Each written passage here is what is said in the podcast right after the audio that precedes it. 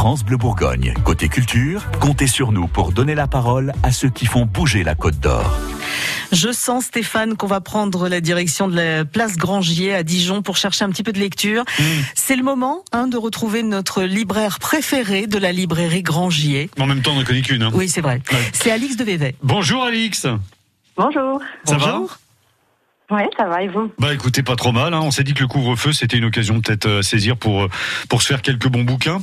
Euh, en plus, avec le changement d'heure, voilà, on n'a qu'un truc à faire, c'est c'est rester au chaud avec euh, avec un bon bouquin sous la couette. Et évidemment, vous en avez toujours beaucoup, vous. hein.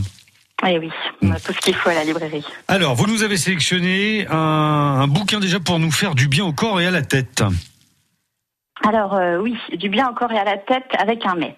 Euh, c'est un livre qui s'appelle Yoga, qui est, qui est écrit par Emmanuel Carrère. Hum C'est un titre assez, un titre assez simple et efficace, et épuré, un peu comme, euh, comme la finalité de- du yoga. Et c'est une chouette ambition qu'a eu Emmanuel Carrère qui voulait partager avec ses lecteurs son intérêt pour sa discipline, qui lui l'aide à se sentir bien au quotidien. Son idée, c'était d'écrire un, petit livre souriant et subtil sur le yoga pour euh, donner un autre point de vue que, les manuels qu'on trouve dans les rayons euh, développement personnel. Donc l'auteur commence son livre par nous imprégner euh, de ce mode de vie qui est accessible à tous au quotidien et qui vise à calmer nos pensées chaotiques, à, réapprendre à vivre paisiblement. Et l'air de parler tout et de rien, il nous initie à des notions utiles avec beaucoup d'humour et d'intelligence. Il nous promène dans ses pensées et ses réflexions sur le yoga. Hum Et au rythme des, des descriptions amusantes, on se prend, enfin moi je me suis prise un peu machinalement à contrôler mes inspirations, expirations et observer les sensations. Ah, du coup, ça va beaucoup mieux?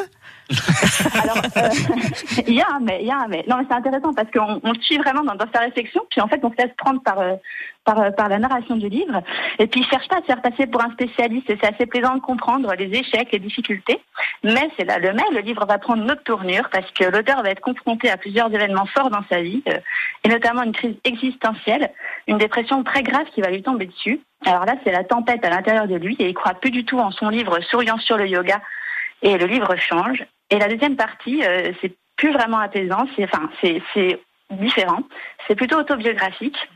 Emmanuel Carrère nous entraîne dans sa terrible chute et le lecteur partage son traitement de cheval, les effets secondaires, euh, les euphories, les descentes, les internements, euh, ses ruptures amoureuses, voilà. Donc euh, oui, c'est plus dur, mais c'est un livre euh, qui part de notre aspiration à l'harmonie et à la sagesse et aussi de tout ce, que ce qui nous empêche de, de l'être. Voilà. Et pour la forme, c'est vraiment très agréable à lire. C'est fluide, c'est souvent euh, intimiste.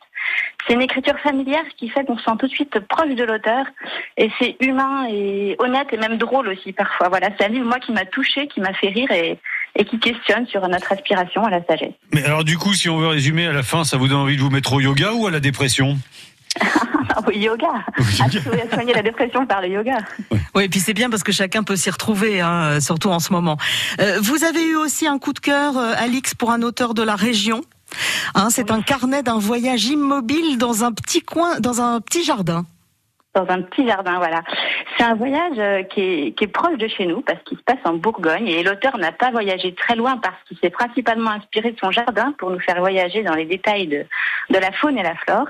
Euh, l'auteur c'est Fred Bernard qui est natif de Bourgogne. Il a notamment écrit les aventures de Jeanne Piquin qui est une BD euh, géniale, aussi les chroniques de la vigne que je vous recommande vraiment Oui. pour euh, tout savoir sur la vigne.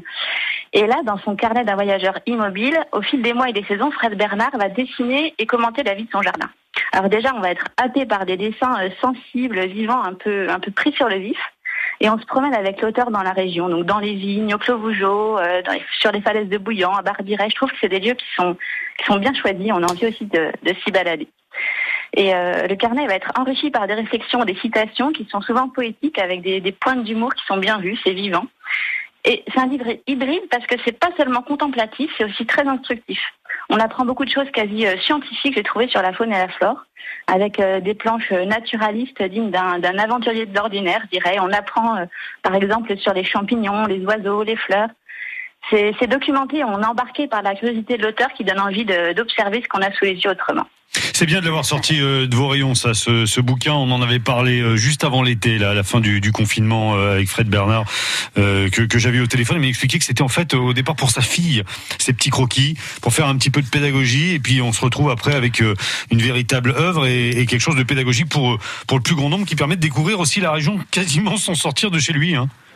Oui, voilà, exactement. Puis c'est vraiment, c'est un site à, à pas oublier de s'émerveiller, en fait, à Ouais. observer euh, ce qu'on a, ce qu'on a sous les yeux. euh, autrement, c'est, c'est, ça peut être aussi une forme de yoga, en fait. Si on s'en fie à la définition du précédent livre, on trouve un côté méditatif et apaisant à la lecture de ce livre et à la contemplation de, de ce qui nous entoure. Le Ouais. premier d'Emmanuel Carrère, c'est Yoga sorti chez Paul et le second Carnet d'un voyageur immobile dans un petit jardin de Fred Bernard chez Albin Michel. Eh ben celui-là, moi je le vois bien sous le sapin. Je prends un peu d'avance euh, pour les fêtes de fin d'année parce que ça va arriver euh, de toute façon.